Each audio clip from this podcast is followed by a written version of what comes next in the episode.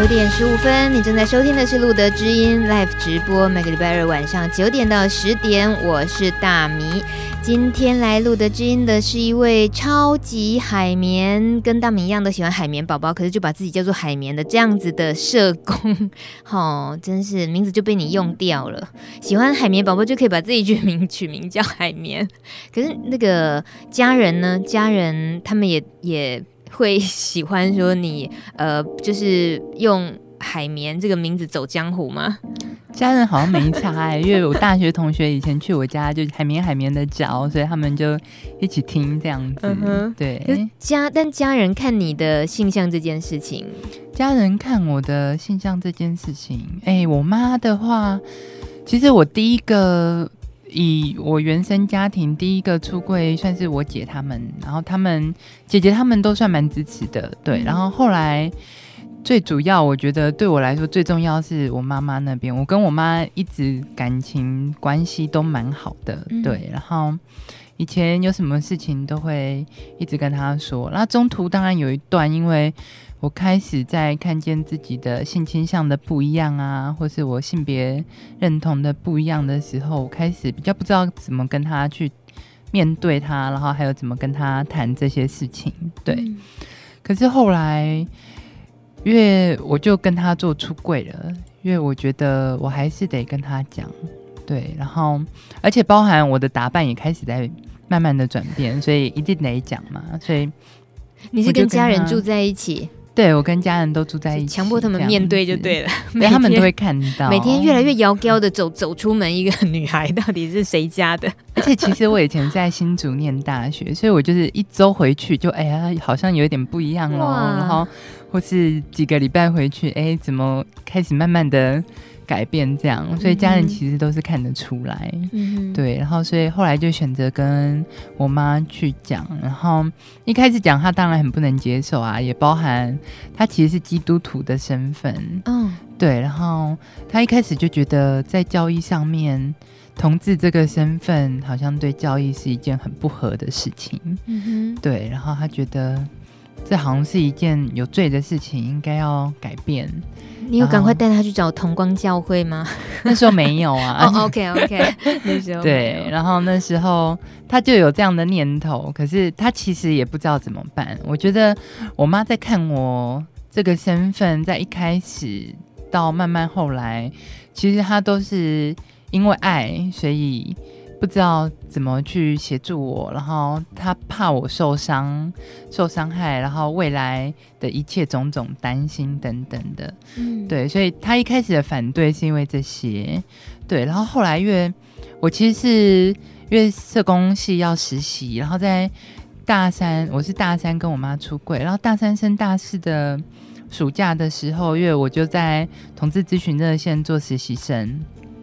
然后那时候开始就慢慢接触，就是更多同志的议题啊，然后还有就是跨性别的议题啊，然后我就开始有一些东西可以有一些资讯可以慢慢的告诉我妈，对，嗯、然后慢慢的跟她讲，慢慢的跟她沟通，就这样一步一步慢慢的，我妈才开始慢慢的就是哎觉得哦多认识一点，对，嗯、因为一开始对家长们来说其实。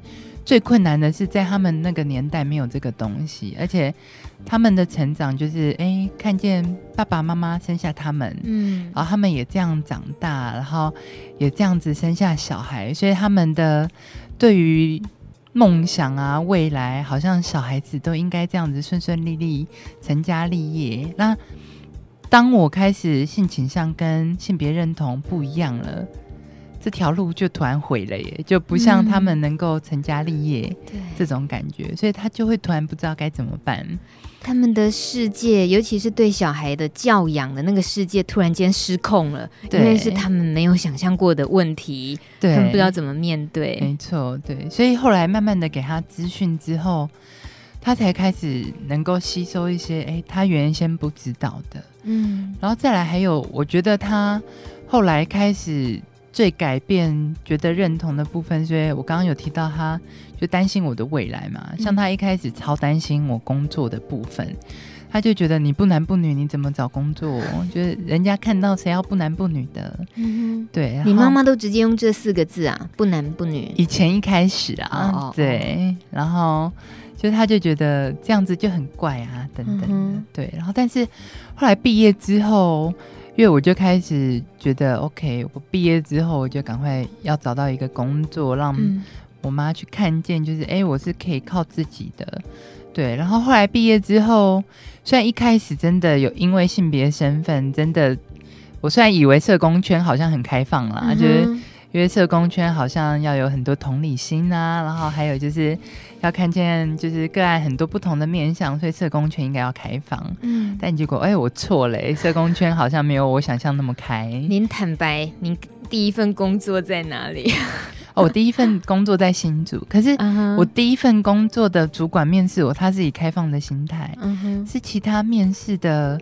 工作，他们就会问说：“那你的性别身份这样子，嗯，案主不信任你，你要怎么办？”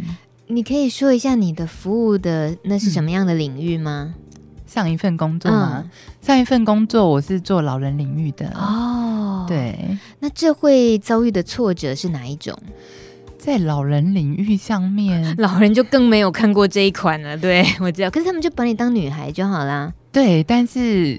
说实在，我没有因为性别身份在工作上真的就遇到挫折，欸，哎，反而是同侪，就是面试的时候主管的担心，就是那才是我的挫折，因为就是他们光是面试就觉得你这样子怎么面对案主，案主不信任怎么办？然后后来也没有上，当然我也不确定会不会全然就是因为性别身份，可是。就都因为这样的问题，然后就没上。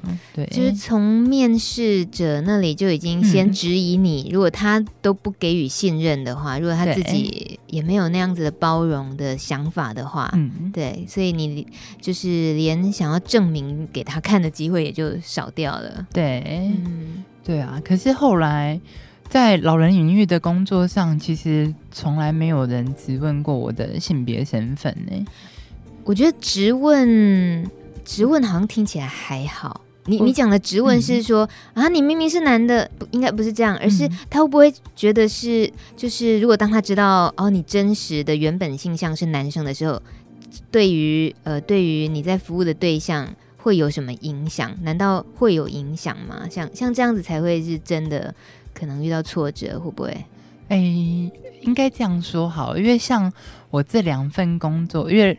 路德这边算我第二份工作，我唯一第一次遇到是在路德这边的工作，我才有遇到有人提出说：“哎、欸，你是男生对不对？”嗯、才有人提出这个疑问。对，然后刚好，可是他的部分，因为他也算对同志友善，然后因为我也就直接说：“哦，对啊，因为我就是跨性别同志。”然后跟他解释完之后。嗯他也就也没有觉得怎样这样子，嗯、对，所以两份工作其实都没有遇到这样的问题存在。诶，那嗯，嗯，怎么说？肌肤之亲的时候，哎，我我不是指亲热关系啊，我是指跟呃跟个案，比如说跟老人，比如说要，扶他，要就是会有碰到肢体的时候，嗯、那种时候性向通常会比较敏感，会不会有麻烦？因为他们通常，因为以我的打扮或什么，他们通常就觉得我就是个女生，啊、不会把我当男生看啊。但爷爷就会性骚扰了，是不是？对，怎么可以这样？那你会怎么处理性骚扰？因为其实我觉得性骚扰这个议题在老人领域，我觉得很难做，是因为大家看不到老年人或生长者的性。嗯嗯，对，那他们会做。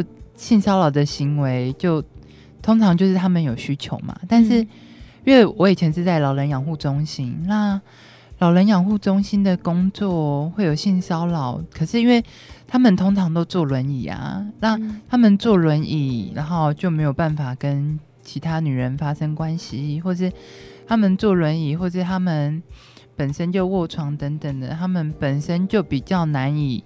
对自己能够有发泄的行为，所以我觉得性骚扰对他们来说就是一个需求，而且这也是要被看见的议题。嗯哼，对。可是对社工不公平啊！我我当然也觉得不公平啦。可是后来想想，嗯、就是这方面的社工特别包容就对了，通常是这样。哎、欸，我觉得要看人，但对我来说，我的我的包容是我觉得。性这件事情是可以谈可以说，嗯嗯，对。然后我对性这件事情也是比较开放的，然后所以你可以再说清楚一点，什么叫做 就是对性的态度，我会觉得 Okay. OK，就是别人约炮什么 OK 啊，你开心就好。嗯、然后以就是我服务的个案来说，就是 OK，我看见你这样的需求，嗯嗯，对。但因为我们真的没有办法协助你些什么，嗯哼，对，然后。所以这就是我们要加强的部分。那当然，你做了，我第一时间当然会告诉你，哎，这样不行，要尊重我这样子。嗯、但是，但他的需求依然在那边。嗯哼，对，嗯，这真的听得出来是专业社工在受访了，就是很能够厘清问题，而且很容易有很很多角度，然后不同的，呃，就是用多一点理解去看待一些问题，这样子。只是你为什么想当社工啊？我为什么想当社工？一方面当然就是逃不出的理由，就是我是社工系毕业的啊。不不不，那你为什么选社工？没错。然后另一方面是因为我觉得做社工是就是是一种有意义的事情，有价值的事情。嗯，就我觉得人生中。人生是要做很多有价值、有理念的事情。那社工这个行业就是能够发挥你的价值跟理念。你在选戏的当下是有受了什么影响过吗？选戏的当下，其实我以前就高中的时候就有想说，我是要念心理系还是社工系啊？哦，因为那时候只有觉得好像服务人是一件很有趣、很有意义的事情，所以那时候。后来就开始在想这两块，然后后来因为在考学校的时候，在面试的时候就觉得，哎，社工系我面试的时候学长姐好像比较活泼或什么，我就觉得哦，我好像比较喜欢这样。嗯哼，对 对，明显听起来社工比心理系活泼很多，是这样？应该也是看人啦，但是因为刚好看到我们系的学长姐比较活泼，这样。我我在听你说这个，然后我想到了韩良露老师，有一位已经过世的美食专家，也是作作家，他写过一篇文章，他其实是在讲那个文创啊，文化创意活力的东西。不过他把文创活力比喻成两种昆虫动物，一种是蚯蚓，一种是工蜂，蜜蜂那个工蜂。那他也借由那样在讨论台湾的文创产业，可是我都觉得这个放进艾滋社群啊，放进社工社群，其实都说得通，因为他说。呃，像文创这个产业哦，如果我们单纯从那个国内生产毛额，我们去看那个 GDP 啊，那就会觉得哇，你要举办很多很大型的那种文创大拜拜，这样子呢，就对整个经济产值会很有贡献。但是那个文化创意究竟会是什么？就真正本质值得深究的到底是什么？有时候会比较被忽略掉。所以呢，呃，探讨起来，真正对文创产业去付出的话，有一种叫做工蜂，工蜂的这一。种状况的，就好像香港他们的文创很有活力，然后政府啊或者是大企业呢，就是这个蜜蜂群当中的天后。那政府大企业呢，他们就负责建构出一个很大的蜂巢。可是这个很大的蜂巢是建立在一个街区里面，很可能跟一般民众生活不搭嘎的哦，就是反正看起来很文青啊。就会引发话题呀、啊。那所有的文创工蜂呢，这种蜜蜂们就很努力，很努力要为这位蜂后做采蜜啊、酿蜜的工作，然后做成蜂王乳啊等等的这些产品，就等于是就好像制造出很多文创产品一样。只是这些整个过程产值，当然后来看起来数字都很好看，政府啊或者是企业都会觉得诶很满意。但是那个数字背后意义剩多少不一定。那另外一种文创活力呢？那个韩老师他说，其实另一种文创活力来自蚯蚓。他说蚯蚓哦，就是那种只为自己还有为土地工作的。所以呢，呃，就有很多很多这种小小的蚯蚓，这种文创工作者，像蚯蚓这样自己钻着自己的土地，自己耕耘自己的土地，然后当然也是也就像在城镇里面你在做深度的耕耘一样，那为自己也为自己生活的社群，所以看起来力量很有限，产值也不怎么突出。不过呢，它真正会丰富的是这个街区的生活，就实实在在影响到的日常民众的生活。所以我我觉得艾滋工作者也也看起来也会有工蜂式的跟蚯蚓型的，因为有时候我们要宣导艾滋呃怎么防治啊，或者是什么什么巴拉巴拉，政府当然要当领头羊，要做什么做什么，然后下面当然要很多要去执行贯彻的。可是如果像像蚯蚓型的，又更我觉得就是在尤其在路德知音里面很多。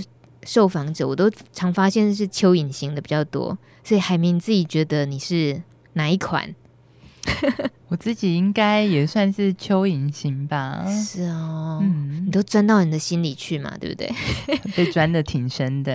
嗯，你会跟这个呃，算是案案主吗？你们都讲案主是不是？嗯，嗯或是朋友了？朋友，嗯，那个。尤其在艾滋工作，你现在几个月下来，通常是怎么怎么去建立关系，或者说怎么去辅导个案那个方式？我觉得建立关系最初期，因为当我们面对的朋友们他们来找我们求助，一开始就是他们有求助的需求找我们，所以一开始可能最主要我们会先提供就是他有需求的那个部分。像有的人是经济上面临时，就是可能有什么事情让他们经济缺乏，或是住的部分，嗯，对。然后一开始当然要先解决他的需求的部分，才可以跟他谈更深入的其他他背后的成因什么的，对。所以通常一开始我们会先就是解决他急需的迫切问题，嗯、对。然后后来才会开始跟他慢慢的谈，就是哎。他的可能家人状况，或是他的人际状况、沟通模式啊，然后还有就是，诶，他的服药议题等等的，对，然后慢慢的谈，然后越越谈越多，我们这边当然是给予一个资讯的角色，对，那在给予资讯的过程中，他当然可以选择，他是要就是接受我们的资讯，还是他要。照他自己的走，对，然后，但是他有可能在接受我们的资讯之后，他会发现，哎，是真的，我们这边是有在协助他，然后还有就是我们这边告诉他的事情是真的是让他一步一脚印可以开始往前进的时候，他其实是会开始就是渐渐的对我们会是比较信任的状态，嗯，对。这个工作跟上一个工作那个挑战可能不太一样哦。对，我觉得 跟就是成人跟老年人其实两种相处模式是会有差的。嗯哼，对，因为像跟成年人工作，因为目前他们的问题就是因为他们得靠自己生活啊什么的嘛，然后所以他们是有迫切的需求，然后跟他们谈是哎。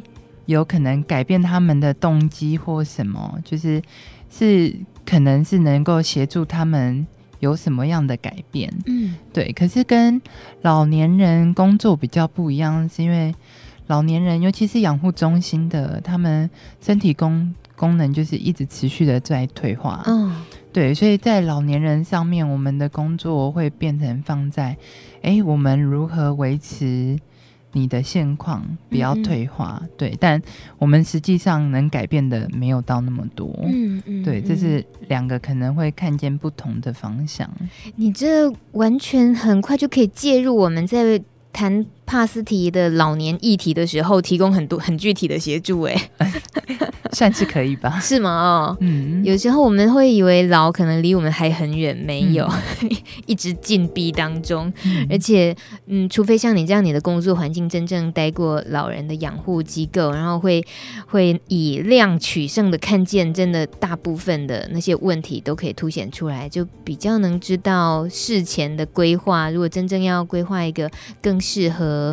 嗯，更适合帕斯提事前去了解的的老年生活能够做的一些准备或什么。嗯，嗯哼，那在今天我们说到那个，我说不知道海绵有没有自己特别喜欢的歌，然后呢，因为我觉得以你的这个。活泼啦，或者你的嗯、呃，你的打扮呢、啊，我都觉得你应该是有一个自己很火热的心，就是很喜欢的，可能是有某非常喜欢的歌手的，所以你就推荐了这一首邓紫棋《新的心跳》这首歌。嗯、为什么特别是这首歌？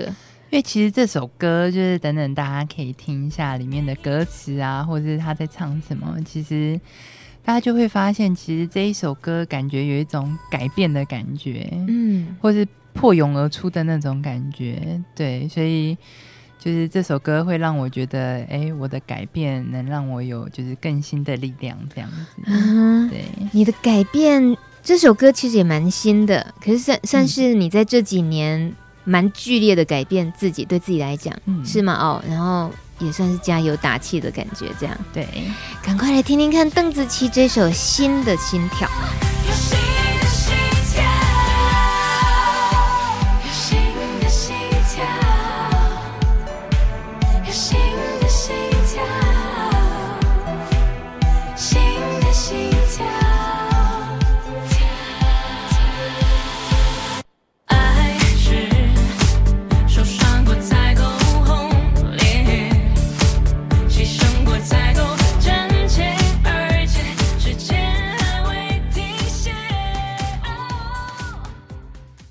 首歌曲，特别是今天的来宾海绵为大家选播的，也是自己对自己影响很很多的一首歌，给自己加油打气的歌。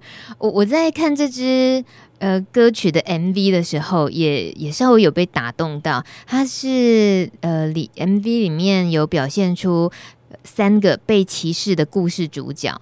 不晓得海绵记不记得那支 MV 的故事？对，对，有三个女生，她们在自己的团体里面都被歧视、被欺负、被瞧不起。那后来呢，就靠着自己不断努力，然后展现自己的特特色长处，最后当然也都得到肯定，还有被接纳。我觉得这样子的故事情节，在一首五分钟的歌曲里面表现出起承转合，感觉蛮有戏剧张力的。没错，那或许对于想要被加油鼓励的那种自己曾经被欺负的人来讲，也是很直接的，就觉得对，就是这样子。那种那种说穿了，其实是有点报复的心，好像就是自我激励最真实的力量。海绵，觉得？自己也会有这样子的情愫吗？会觉得就是我就要做给你看，可是激进于一般来讲都会用报复的这种呈现的方式，哎，嗯，因为对我来说，我曾经就是也是被霸凌过，嗯、对，然后后来慢慢的改变，然后因为我知道我我的事情是就是我的性别啊性倾向这点我没有错，对，然后所以。针对这点，当然我不会做报复或什么，但我就是自己要活得更好啊。嗯，对，因为活得更好，才能够让大家看见，这就是真的是一件没有错的事情。对，所以我们才能够会变得更好。你能那么肯定，而且轻轻的，但很有力道的说：“我没有错，这件事情没有错。”我相信是像是同志热线这样的团体，还有包括你在社工系这样专业的进修，自我的那都是自己做了很长久的功课，或者说真正去理解哦。但这样子是要花很多力气的吧？还是说你从小其实自己也是算是有自信的吗？我觉得我小时候一开始其实没有那么的有自信，甚至到高中那时候被霸凌的时候，更加觉得哦天哪，就是更没自信的感觉。对，可是到了大学之后，我觉得也包含环境有影响。对，因为。我觉得我大学社工系的同学老师相对对于同志的议题友善，嗯，是因为他们的友善，所以我才可以开始发展我自己的认同，嗯，对，要不然如果持续是在不友善的环境，我可能对于我自己的认同也会一直处在于就是，哎，我不知道我这样到底是好还是不好，对，嗯，可是，在友善的环境之后，我就慢慢的觉得这不是一件错的事情，所以。我开始去看见，哎、欸，我自己到底想要成为怎样的人？嗯，对。然后他们就一路的支持我，所以我就后来就是渐渐的成为现在的自己这样子。嗯、对，遇到那种自己还没有办法说出说我没有错，嗯，身为一个跨性别者，这就是天生的，我没有错。遇到说不出口的人，那样子的跟你一样经历的人，通常你要怎么怎么告诉他？我觉得通常遇到就是还在摸索，我觉得那那段时间算还在摸索。嗯，我会觉得就是我们当然没有办法讲加油或一切都会变得更好，因为我觉得这当然跟环境还有你周遭的际遇有关。可是我觉得要先首先就是试着了解自己，还有自己期待未来到底能够是怎样的一个人。对，从这边开始出发，因为当你能够先找到自己、认同自己，你才有办法长出能够去告诉别人自己是什么，嗯、让别人看见自己是什么，才不会一辈子活在我觉得我自己好像做错了。嗯，对。嗯其实你年纪很轻，才二十出头啊。然后你说高中的时候就被霸凌的话，那也就是其实台湾学习环境、教育环境里面，还是这方面的教育还很不足。嗯，对，我觉得在台湾的环境，虽然说在多元性别开始在慢慢进步，可是其实很不够，一直都不够，因为。在霸凌啊，或是歧视的方面，还是有一直在出现这样的一些相关事件，并没有因为好像台湾开始是亚洲第一多元性别的，嗯、就是就是城市啊什么的，或者同志游行，同志游行每年好像越办越越好了，然后就就真的有变好吗？性别的这种呃圈子啊，教育的话，但你如果每次。呃，想到了过去霸凌的经验，会是都还是很很痛、很很不想提的事情吗？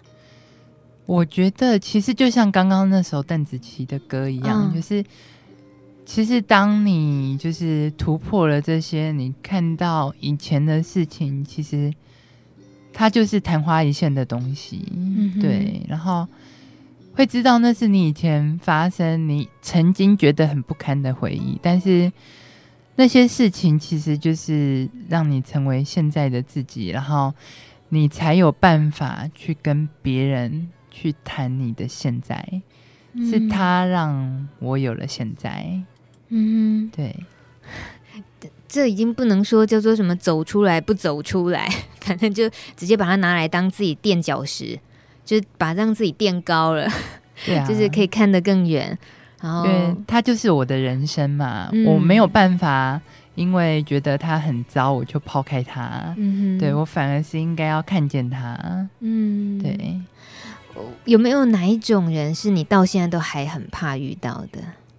很怕遇到，嗯、就不就真的会遇到那一种那一种反应的人，对于跨性别的反应的人，或者是对待你的方式，是你不要说只是怕，就可能就真的很讨厌。怎么老是还是有这种人出现？这样，当然其实非常的多。对，举八个来听听，就 八个就好。就像有的人就还是觉得，例如你没有变性啊，你就是男生啊，或是有的人就很爱去去。我觉得我接下来讲的这一个是，不管是在就是异性恋圈还是跨性别圈，其实都有，就是。很爱去区分，哎、欸，你是怎样，你才够格成为一个跨性别，或是你要不然你就只是个变态啊，或是什么的 这种。嗯、就其实，在跨性别圈也是有这样的人，对，自己污名自己的意思。他没有自己污名自己，而是去分类，觉得哦，哦，你你就只是平常偶尔这样打扮，戴个假发出门什么，然后你好像这样就是。我们的圈就被你这样子污污蔑掉了，什么也是会有这样的人。嗯、那这种我其实也不是很有办法跟他沟通。嗯、对，那个问题更具体的说在哪里？我觉得就是你有没有办法看见多元呐、啊？因为跨性别它就是一个性别的跨越的状态，包含我觉得包含了性倾向、性别认同，然后性别气质，或是你的就是本身的就是性别，就是性的本身、嗯、这些，它的跨就是它只要超脱了原先男女二分的。非男即女啊，然后你是男生你就应该怎样，你是女生都应该怎样。我觉得只要超脱了这个部分，我觉得都是一个跨越，就是跨性别。所以我觉得这个多元如果一被窄化，我都觉得就是一件很惋惜的事。嗯、对。对而且要要那么窄化着过一辈子，那也是那个人的损失啊！说真的，对 自己老是心打不开，视野打不开，然后就以为人大概分类起来就只有那那几种。嗯嗯哼，那是他超大的损失。我们有时候真的想帮也帮不了，对，但还是会蛮讨厌那样，就对。没错，很难沟通。你刚刚讲了一头拉苦，那还有还有哪一种？还有，我想想哦，平常容易遇，就是还有会一直觉得、嗯、哦，好像自己比较好，嗯，就是哎、欸，你们同志都怎样？你们同志都约炮，哦、你们同志都怎样？你们同志都巴拉巴拉巴拉，嗯哼，就有一种高道德角度认为，好像自己才是干净的，但是那个干净。嗯我又没有办法去看见哦，你到底干净的地方在哪里？对，你不要这么说，真的，他真的要秀给你看就尴尬了。没有啊，定谁来定义干净不干净？而且怎样，他是一辈子要追求干净的意义是什么？嗯、我们来听一首，也是很就是。不去追求被定义这件事情，就做自己。这是呃日本歌手 Pico，他的外形跟歌声都无法定义。那这首歌曲叫《Sakura Ne》，他是一位日本的动画网站里面发迹的很有名的雌雄莫辨的声音，他的那个音域跨度好大哦。他的男声女调，我们要是去 KTV，常常要切换男男 key 女 key，有没有？它是自动切换，切换自如，真的很厉害。听起来，我们来听听看 Pico 这位日本歌手的歌《Sakura nex》。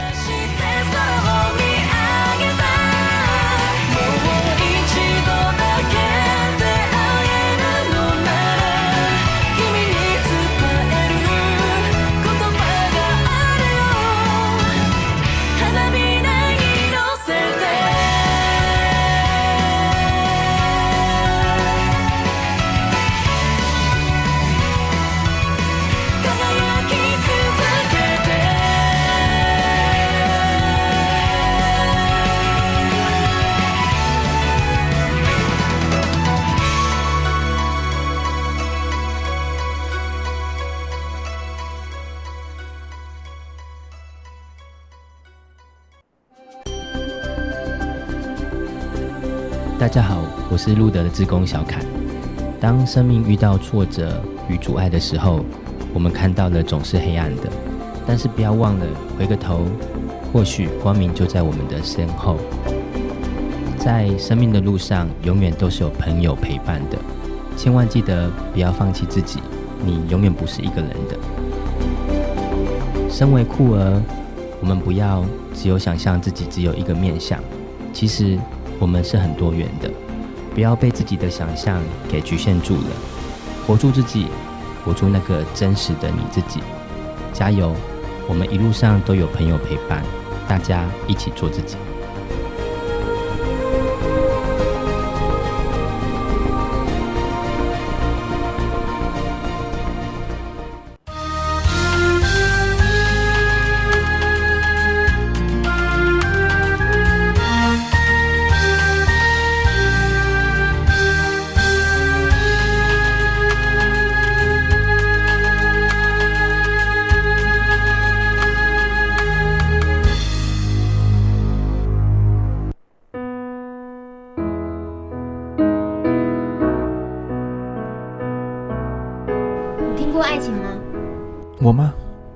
sure。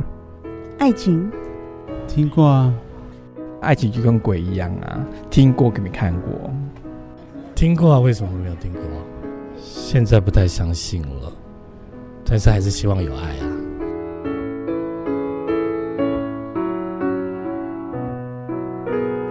好久没有听到的片头，《爱情 Online》九点五十一分在录的知音。大米呢特别情商，我们今天的来宾海绵说：“你愿不愿意跟我们爱情 online 一下？”海绵好好，人真的好好哦，赶快说你的爱情故事，快点来，快点，好想听，好想听。先付费 啊？要投在哪里？钱投在哪里？你现在是爱情 ing 吗？没有，恋爱现在没有。单身。嗯，单身多久了？四月底到现在。哦，很。短嘛，嗯，也算是啊。是哦，你是那个恋爱经验丰富的那一种吗？怎样算恋爱经验？就是很容易就 很容易就哇，就是就是电啊，放电放出去的，很很容易就把它电到，然后自己也就陷入了爱情，但可能就是呃，就是会火花式的比较多这样。我长得这么清纯，欸，不，那个跟清纯没有关系哦. 那个跟电力有关系。你的眼睛超有电的，好不好？嗯，好啦，总共谈过几次恋爱？五次哦，都有准备，还真的是没在怕的嘛？哦，嗯，当然，我的五次恋爱，我其实都是跟男生交往，然后，嗯，而且他们都是异性恋，但他们也都知道你跨。对，他们知道，嗯，对，然后但是他们同时就是他们跟我相处的感觉，他们觉得他们是在跟一个女生相处这样子，嗯，嗯，他们应该是觉得跟我互动的感觉，啊，对，然后所以觉得我是女生这样，或者应该说他们就是爱上你这个人。对，也不用去管真正性性向啊，像性别这个东西。对对对。可是，在你刚刚节目一开始就说了，你的小姐姐还在，这会不会有造成恋爱的一些什么挑战？恋爱的挑战，我觉得性别身份这个点对我来说，恋爱的挑战对我自己本身我觉得还好，可是对我的男友，我觉得。他们的挑战很大，嗯，因为对我本身，我就是一个出柜的状态，家人朋友什么都知道。可是对我的男友们来说，他们是异性恋，然后他们突然跟了一个看起来是女生，但实际上又好像不全然是一个女生的女生交往，对，会变成他们不知道该怎么跟别人谈。不知道该怎么跟家人啊、朋友说，然后还有他们也可能会觉得，啊，自己这样到底算什么？嗯，对，会变成这是他们突然有一个的议题存在。嗯，对你，你的出现就是叫他们面对这个议题，好好面对。这样有人面对的很好，有人面对的很差吧？我觉得基本上他们。我教过的这几任，目前其实都没有办法跨越那个坎。啊，对，就是他们当然跟我在一起，我们单独，我们一起，就是没有他们认识的人，他们很 OK。可是突然要加上他们认识的人之后，他们不知道怎么去说啊，不知道怎么面对，就是会变成他们也是另一种出柜的状态啊。对对对，对，会变成这样子。嗯哼。这你帮不上忙的，这真的是他们自己也得练习哦。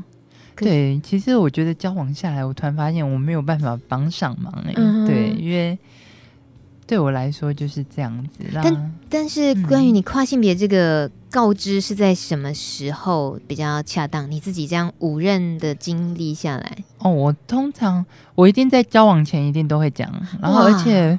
通常是在聊天觉得还不错的时候，我其实就会讲、嗯。而且通常，因为像如果我有交往交友网络啊什么的那些 APP，我都会在上面就直接打，就是哎、欸，我是跨性别同志。对，我会直接打，我没有在 care 别人看到不加我，或是别人看到怎样、嗯。你为什么觉得要那么早的时间点就要讲？因为我觉得第一个是就是先讲了，你就不用。后面还在面去觉得就是哎、欸，如果他发现跟他料想的不一样怎么办？嗯哼。第二个是因为我觉得，如果我们认识，这这个就是我啊。嗯，对。所以如果你之后才告诉我说，哦，这个这个是你，但我好像没办法或什么啦，我觉得就没意义啊。所以不如一开始就让他知道这就是我。嗯，对。你喜欢哪一种男生？单眼皮有刘海，整个人笑得好灿烂起来，是怎么回事啊？哈，对单眼皮有刘海，有刘海，你那是太韩太韩系了吧？看起来笨笨的那种。Oh my god！我现在想到一个暖场主持人叫拉，你知道他吗？您这这几天看到电视，好像又出现他，一个叫拉，长得矬矬的、笨笨的、单眼皮、刘海，那个根本就西瓜头，很呆耶、不。要太胖。OK，他是胖的哈，打枪。哎、欸，你很具体嘛？但是你五个男朋友都是这个这一款的吗？嗯，都不是，是不是？都是双眼皮，讲都一回事，跟。啊，双眼皮、啊，而且也都好像几乎没什么刘海，都要梳起来什么的。男生大部分都是那样啊，你干嘛特别喜欢有刘海、嗯？就很可爱。这个什么什么怪脾气？嗯、呃，今天很谢谢海绵到节目上跟我们这么什么都可以聊的。嗯，我嗯，这是你第一次透过广播的方式分享自己的生命故事啊？对啊，好紧张。已经一个小时过去，现在九点五十八嘞。哦，真的时间过很快，有没有？我看看我的尿有没有散出来。喂。你连说话都放很开，这位就是海绵。大家如果想要更进一步认识他，来路德都找得到。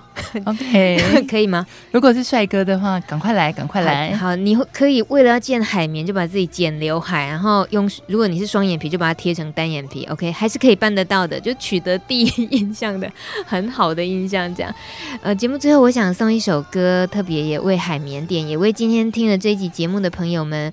或许你也是有跨性别这方面的故事的，或者是其实面对着 HIV 病毒在自己身上。我刚刚包括我在听海绵说，呃，跟交往对象的告知的这件事情的时候，我都觉得都一样，遇到的人生的问题都一样。嗯、就是你这个东西如果是你的秘密，那你要不要再跟你想交往的人？呃，在什么时刻告诉他这样？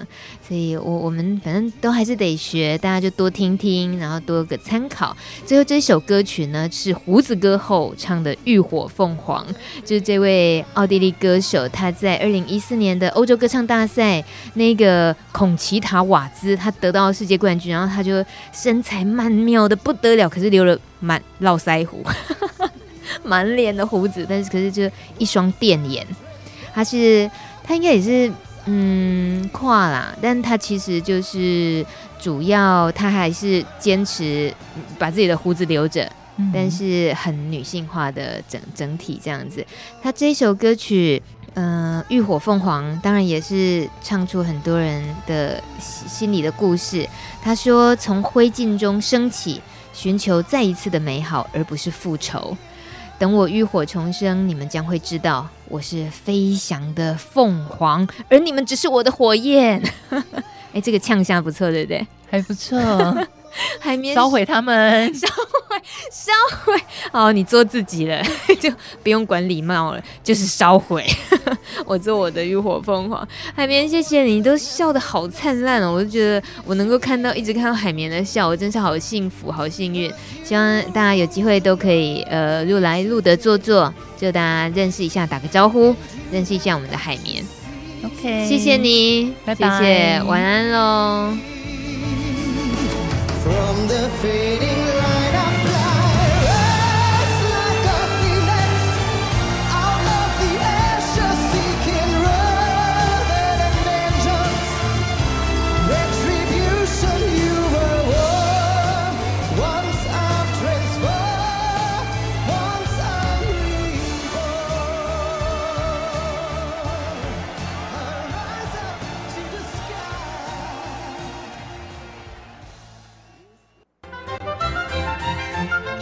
本节目由路德协会制作，中华电信协助播出。